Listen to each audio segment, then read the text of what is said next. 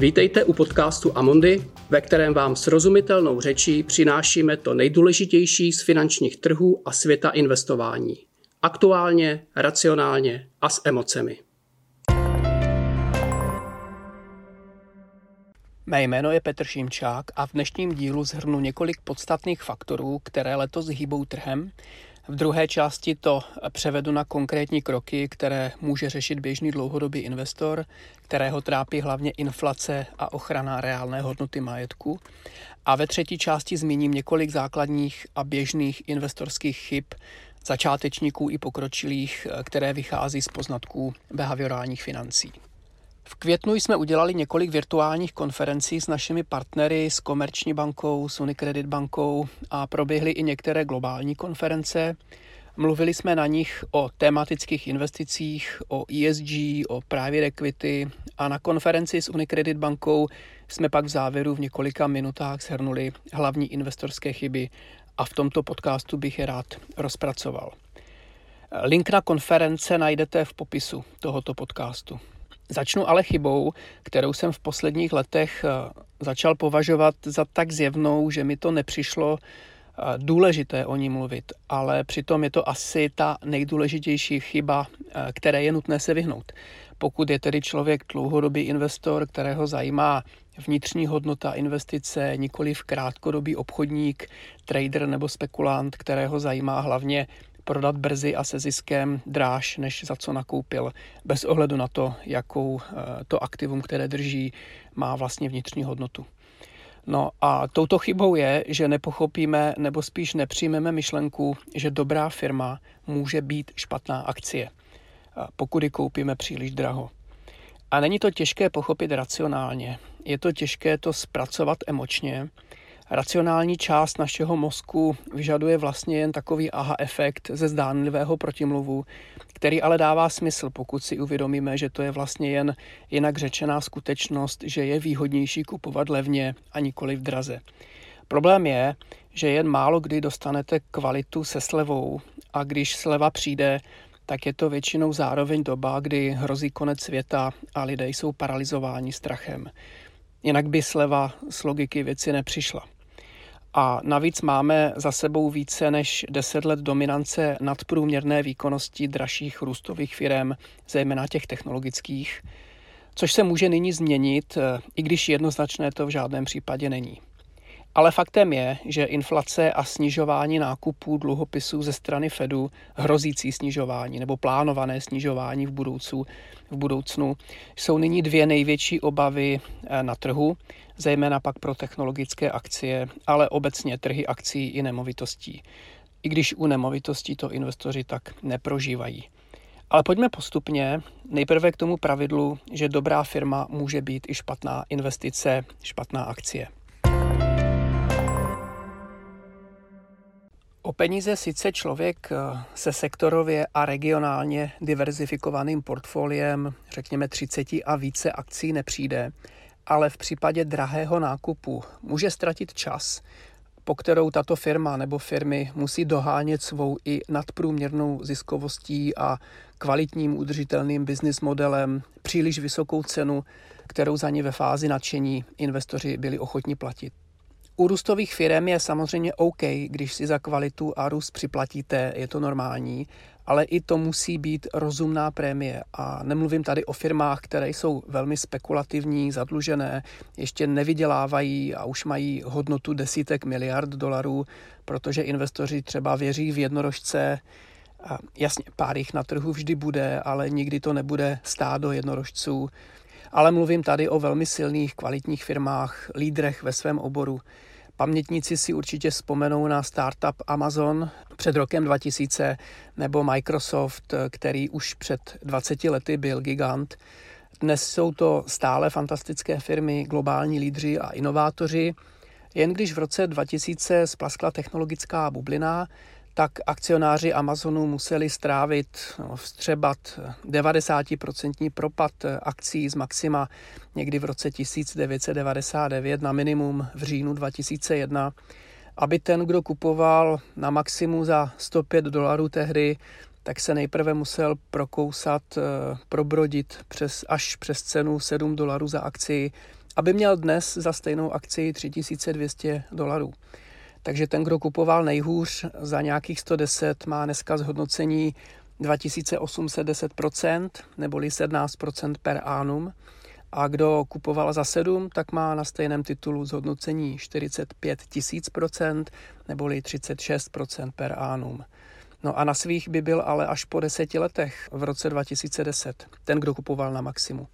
Nebo Microsoft v roce 1999 stála akcie přibližně 60 dolarů a po deseti letech stála 16 dolarů, někdy v roce 2009 a na svých nominálně byli kupující eh, z roku 1999 až někdy eh, v roce 2016.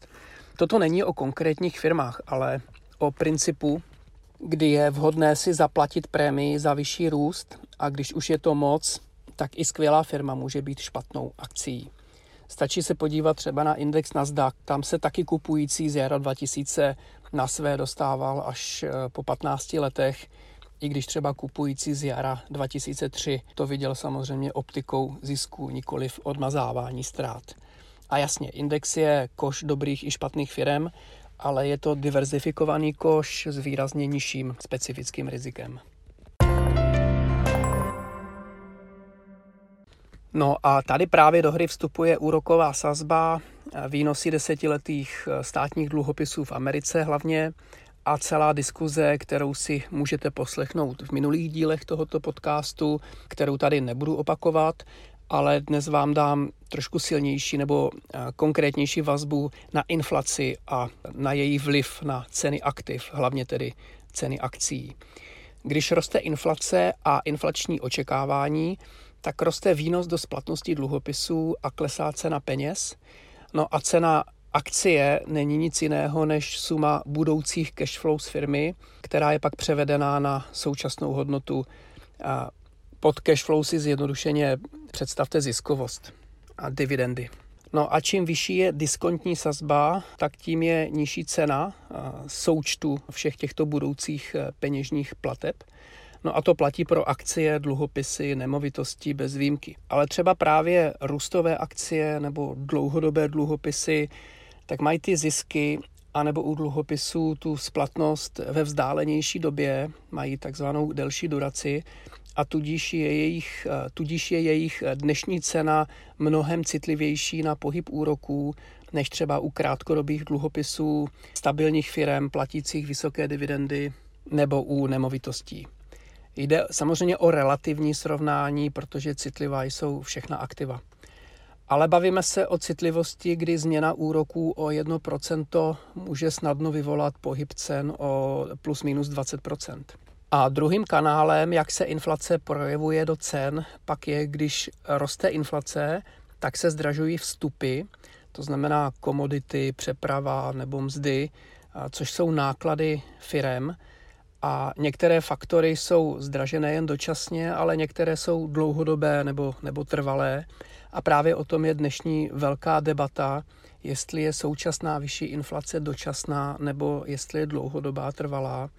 Amundi se domnívá jako většina trhu, že samozřejmě inflace ze současných hodnot klesne už jenom díky efektu základny a nějakému znovu otevření, ale že bude vyšší, než, než očekává trh takže jsme spíše na defenzivnější straně. Ale pointa pak je, že firmy, které jsou schopny vyšší inflaci promítnout i do tržeb a které ne, tak eh, o tom bude určitě rozkolojení eh, na akciovém trhu. Takže ty firmy, které tuto sílu mají, pak mohou vyšší náklady kompenzovat vyššími tržbami a jejich akcie nejsou na inflaci tak citlivé jako, jako u jiných. Jde buď o silné dominantní firmy s vysokou ziskovou marží a konkurenční výhodou, nebo třeba o firmy, které těží a prodávají komodity, kovy, suroviny, které zdražují, a nebo třeba o banky, které obchodují s penězi. Co to znamená prakticky, pokud jste bankéř, finanční poradce nebo angažovaný investor, který to chce promítnout do svých portfolií, do nějakých praktických kroků? Tak tady zmíním možná některé fondy z naší nabídky, ale samozřejmě zopakuju, že Toto není poradenství ani nabídka těch konkrétních fondů, protože jejich vhodnost a přiměřenost každého fondu nebo jakéhokoliv ceného papíru tak musí samozřejmě posoudit každý podle svých individuálních preferencí a obav.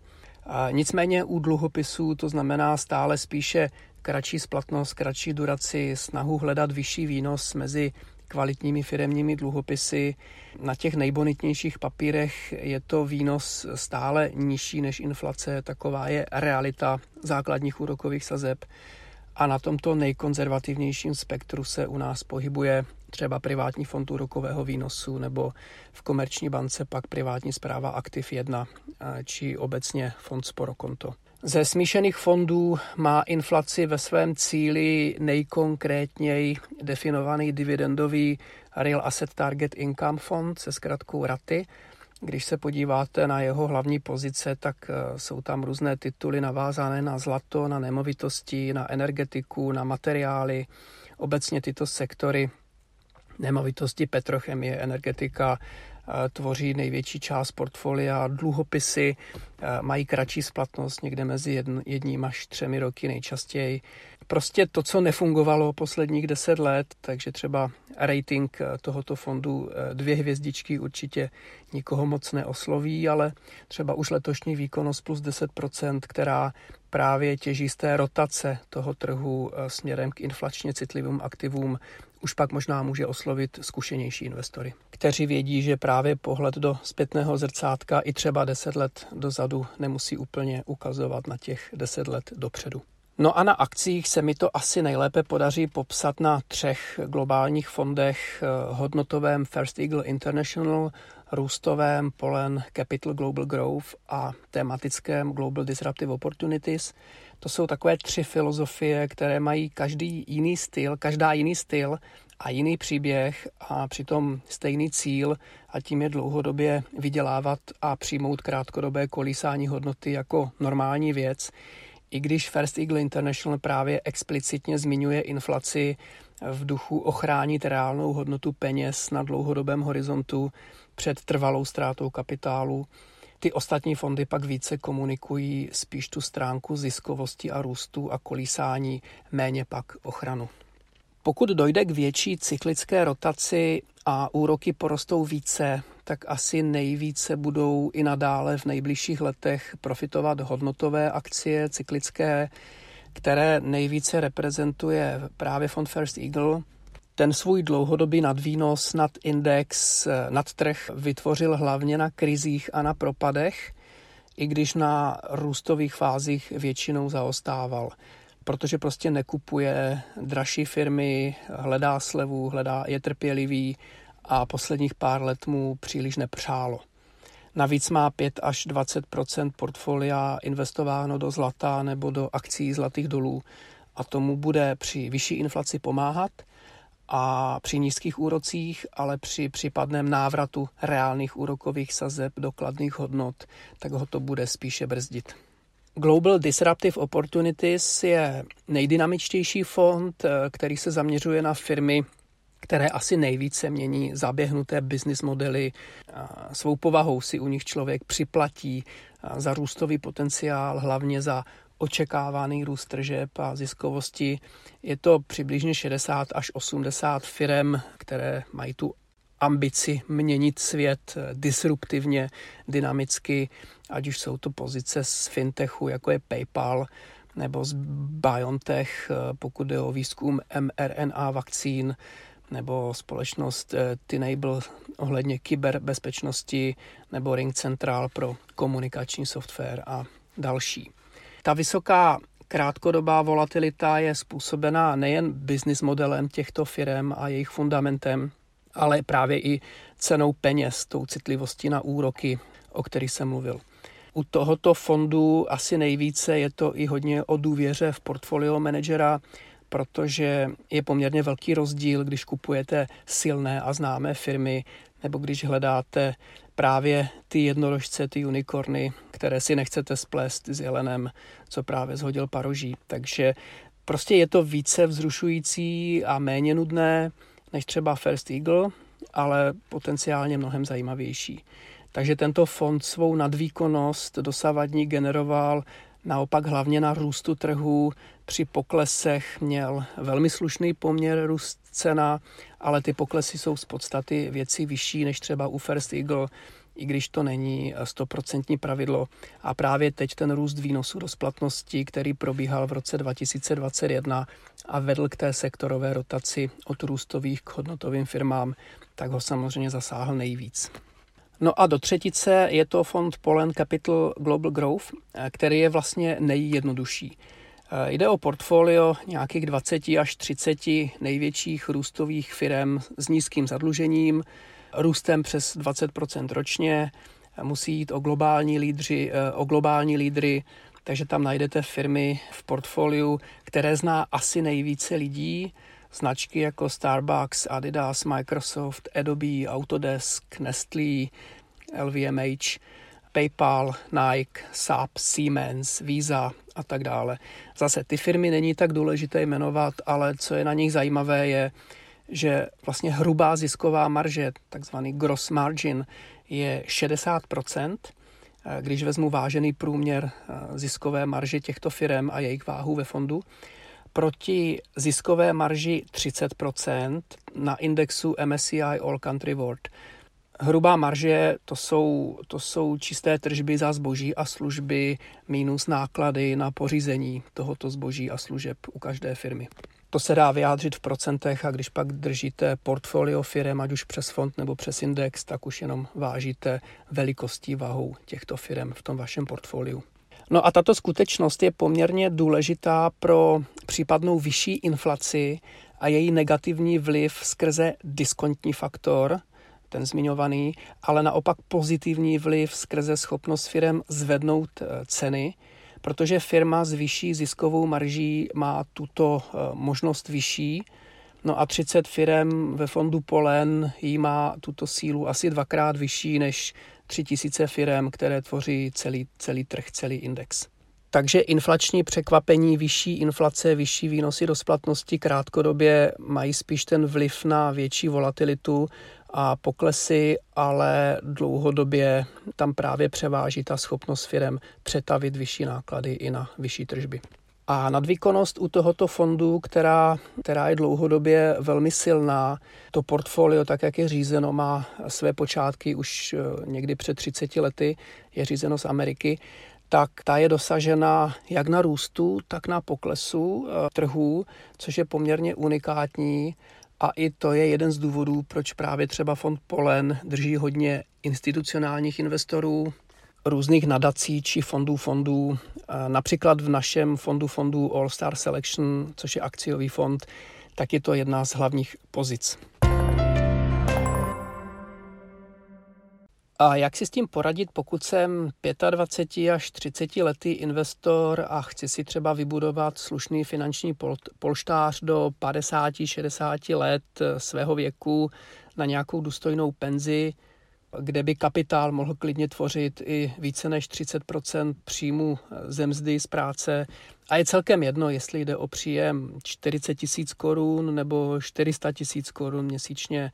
V principu člověk potřebuje odkládat nějakých 10 až 15% příjmů 25 let na přibližně 6% zhodnocení a potom může v klidu čerpat 33% měsíčního příjmu a zase, jestli je to 130 tisíc měsíčně nebo 13 tisíc, tady to nehraje roli do 85 let skrze pasivní příjem, respektive skrze anuitu. Znamená, nejsou to jenom dividendy, ale je to vlastně dočerpání do nuly. A to se už pak tady v tomhle výpočtu předpokládá jen jednoprocentní zhodnocení portfolia pro tu rentu, pro to období renty 30 eh, let ve věku 55 až 85 let což by samozřejmě mohlo být odvážnější a pak by ty čísla vycházely ještě lépe, ale tady mi jde více o ukázku dosažitelnosti než o finanční modelování a hru s čísly, která snese na dlouhých periodách snese téměř cokoliv. Jak si s tím poradit, když se za tři roky bude diskutovat něco jiného než dnes a za 20 let bude eh, svět vypadat zcela určitě jinak, než si dnes modelujeme? A to tím poradit teď myslím, jak vlastně nastavit portfolio do různých fondů, právě pokud má člověk tenhle dlouhodobý horizont.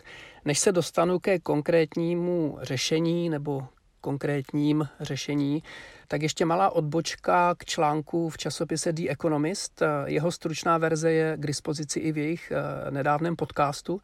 A pak ještě bych zmínil iniciativu zemí G7 v jejich úmyslu vlastně eh, zavést minimální 15% eh, korporátní daň pro globální společnosti. Protože dnes se hodně diskutuje inflace, masivní zadlužení, nulové úroky, otevření ekonomiky po covidu, digitalizace, globální obchodní války, ESG, e elektrifikace, klimatická změna, příjmové a majetkové nerovnosti a už ta zmíněná korporátní daň 15% a další témata. Takže chceme samozřejmě mít portfolio, které si s těmito změnami poradí, aniž by musel člověk nějak zásadně aktivně do toho zasahovat a správně odhadnout tyhle ty vývoje, tenhle ten vývoj, protože to je prakticky nemožné. Tak nejprve eh, ty daně a pak The Economist a pak to řešení pro dlouhodobé investování, ať již pravidelně nebo jednorázově. U daní si počkejme na detaily, ale pokud se zavede 15% minimální korporátní daň, tak stojí za to se kouknout, kdo bude jak zasežen. Mediánová efektivní daň v USA byla někde kolem 18%, s tím, že americké technologické firmy dokázaly platit 13,7%, firmy ze zdravotnictví 15,7%, americké finanční domy 20% a nejvíce pak platili firmy ze sektoru energie 23%. Těch sektorů je celkem 11 těch hlavních. A společnost Goldman Sachs odhaduje, že 15% minimální daň by se na úrovni ziskovosti eh, u indexu S&P 500, eh, u těch 500 firm, tak eh, celkový průměrný eh, earnings per share, ta ziskovost na akci by klesla o 1 až 2% proti koncenzu pro rok 2022. A když už jsme u zemí, tak eh, třeba korporátní daň v Irsku je 12% tak ta je nejnižší a nejvyšší sazba daně je naopak v Austrálii, kde je 29% Daň na úrovni indexu světových akcí je někde kolem 23%. Tam jde zase o vážený průměr daní v jednotlivých regionech, zemích, jak to ty firmy, globální firmy jsou schopny zoptimalizovat. A v eurozóně je pak eh, ta daň na úrovni 25%. Ale víc asi nemá smysl se tím teď zabývat. Počkejme si i na detaily. No a pojďme ještě na ten článek v The Economist. Když člověk přemýšlí, jak investovat na 20 let, tak stojí za to se podívat, jak vypadal svět před 20 lety. Vzpomínám si na, eh, tuším to byl Bill Gates, eh, který jednou řekl, že člověk nadhodnocuje změny za jeden rok, ale podhodnocuje změny eh, na, na horizontu 20 let. I když samozřejmě covid nám asi změnil život tak, jak si před dvěma lety jen málo kdo dokázal představit. The Economist se podíval na to, jak vypadaly největší a nejúspěšnější firmy před 20 lety a nyní v Americe, v Číně a v Evropě. Právě třeba na propadu akcí Amazonu před 20 lety tehdy došlo ke splasknutí dotcom bubliny a také k 14 miliardovému fraudu z pronevěře energetického giganta Enron, a tyto události poměrně na dlouhou dobu rozdrtily důvěru v americký biznis a Čína v té době privatizovala slabé státní firmy, takže úplně nebyl konsenzus vsadit na pozitivní vliv kreativní destrukce kapitalismu na tvorbu hodnoty eh, v pochroumaném americkém kapitalismu a v komunistickém režimu eh, Číny eh, současně. Naopak největší naděje se vkládaly eh, do Evropy nebo byly hodně v Evropě, protože tehdy společná nová evropská měna euro tak měla podpořit přátelské prostředí jednotného velkého trhu pro biznis. No, tato předpověď se dnes jeví jako trošku hloupá, hlavně při luxusu eh, pohledu zpět, ale v té, sam, v té době samozřejmě hloupá nebyla.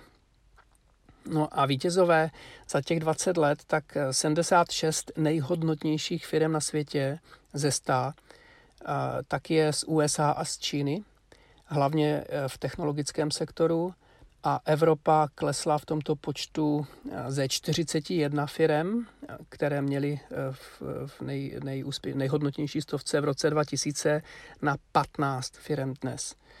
Z 19 firm, které vznikly v posledních 25 letech a které mají více než 100 miliard dolarů eh, hodnotu, tak je 9 amerických a 8 čínských, no a Evropa nemá žádnou. A disrupce, inovace, fintech, biotech, to je stále nejvíce vidět v Americe a v Číně a v Ázii. Časopis The Economist se ptá, proč se to stalo a zda to může trvat. Tady určitě doporučuji, poslechněte si celý podcast nebo si, nebo si přečtěte ten článek. Ale já si z toho beru, že pokud jsem fyzická osoba, drobný investor a je celkem jedno, jestli v tisící korunách nebo v milionech, tak je podle mého názoru bezpečnější mít globální strategii, protože je těžké trefit vítěze a z netrefení plyne velká chyba a poměrně velká ztráta i když to netrefování se, což znamená to globální investování, tak má logicky nižší výnos, ale zase větší bezpečí a méně starostí. A poslední vývoj volající právě po vyšší regulaci, masivní eh, fiskální a monetární stimuly eh, na všech, eh, na všech hlavních ekonomikách a určitý trend deglobalizace tak to uh, si myslím, že určitě pozmění rozdělení světa poměrně výrazně. A domnívám se, že běžný, běžný investor, běžný člověk uh, by si tenhle ten typ rizika vlastně ani nemá uh, zapotřebí ho podstupovat, což právě mu pokrývají ty globální, globální strategie. Takže, když to zhrnu, tak s akciemi můžete buď investovat nebo spekulovat. Investor má přístup vlastníka a zajímá ho poměr hodnota versus cena a ideálně chce držet své akcie na věky. Spekulant potřebuje prodat dráž než koupil a je celkem jedno, zda zrovna akcie nebo něco jiného.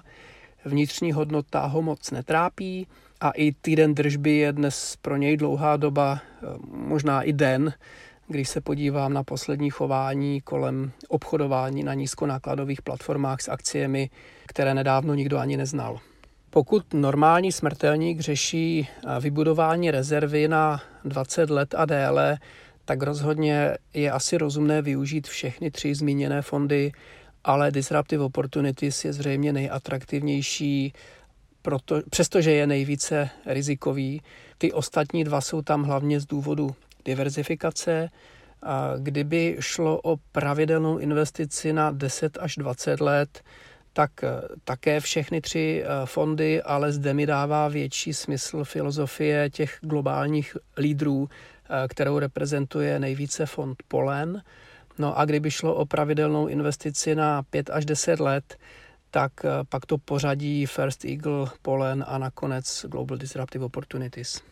No a pokud někdo preferuje portfolio více fondů, eh, více správců, tak na dlouhé horizonty čistě akciovou strategii reprezentuje eh, třeba náš All Star Selection Fond, kde je nějakých 30 aktivně řízených fondů všech správců. Tam má největší pozici Polen, ale ten má jen váhu 6% nebo váhu jen 6%. Druhou největší váhu má naopak hodnotový dividendový fond od MNG, s pětiprocentní váhou a tak dále. Jsou tam další fondy JP Morgan a tak dále. Fond s manažerským poplatkem 1,6% je k dispozici pro eh, drobnější investice od 5000 korun ve stovkách v pravidelné investici a pak má ještě eh, ten fond speciální třídu s poplatkem 1% per annum, eh, která má minimální investici 3 miliony korun což je řešení, které je celkem zajímavé, protože celková nákladovost, to syntetické, syntetický nákladový poměr, který bere v úvahu manažerský poplatek jak vlastního fondu, tak manažerské poplatky fondů, do kterých investuje, tak ta syntetická nákladovost je 1,88 a to už je na úrovni nákladů se standardními eh, retailovými fondy, které investují přímo do, do akcí aktivně řízenými fondy a mají manažerský poplatek někde mezi 1,5, 1,6 a to jejich syntetické nákladové ratio nebo nákladový poměr se pohybuje někde kolem 1,8, 1,9, 2%. Ale je tam ta 3 milionová minimální investice. Dlužno taky říci, že ty retailové třídy těch tří fondů, o kterých jsem hovořil, Polen, Disruptive Opportunities a First Eagle, tak patří mezi spíše dražší fondy. No, nakonec jsem se nedostal k těm slibovaným nejčastějším chybám v investování. Je to na dalších možná 15-20 minut. Tak je zpracuju do příštího dílu, který bude dřív než ty poslední dva. A navíc se v něm zkusím pověnovat i private equity, protože mentalita investice do této třídy aktiv, do private equity, tak si myslím, že může odstranit většinu těch běžných chyb, kterých se lidé dopouštějí na veřejných trzích a nyní probíhá eh, navíc úpis eh, tohoto fondu eh, v našich partnerských bankách, fondu Amundi Private Equity 4, tak snad se, snad se to bude hodit. Tak to je dnes vše. Děkujeme, že jste si náš podcast pustili. Pokud se vám líbí, prosím sdílejte jej, udělte rating či nám pošlete komentář na podcast.cze zavináč amundi.com. Uvedené informace nejsou určeny americkým osobám, nepředstavují nabídku ani poradenství. Před investicí by klienti měli provést vlastní analýzu rizik z hlediska právních, daňových a účetních konsekvencí, aniž by se výlučně spoléhali na informace v tomto podcastu. Předchozí ani očekávaná budoucí výkonnost nezaručuje skutečnou výkonnost v budoucím období. Hodnota investice a příjem z ní může stoupat i klesat a nejsou zaručeny jak návratnost investované částky, tak ani případné vyplacení dividendy. Výnos u cizoměnových investičních nástrojů může kolísat v důsledku výkyvů měnového kurzu. Zdanění závisí vždy na osobních poměrech zákazníka a může se měnit. Informace o rizicích a další informace jsou zveřejněny v českém, Amundi Czech Republic nebo anglickém jazyce Amundi Asset Management na www.amundi.cz ve statutech fondů, sděleních klíčových informací nebo prospektech fondů. Žádná ze společností ze skupiny Amundi nepřijímá žádnou přímou ani nepřímou odpovědnost, která by mohla vzniknout v důsledku použití informací uvedených v tomto materiálu.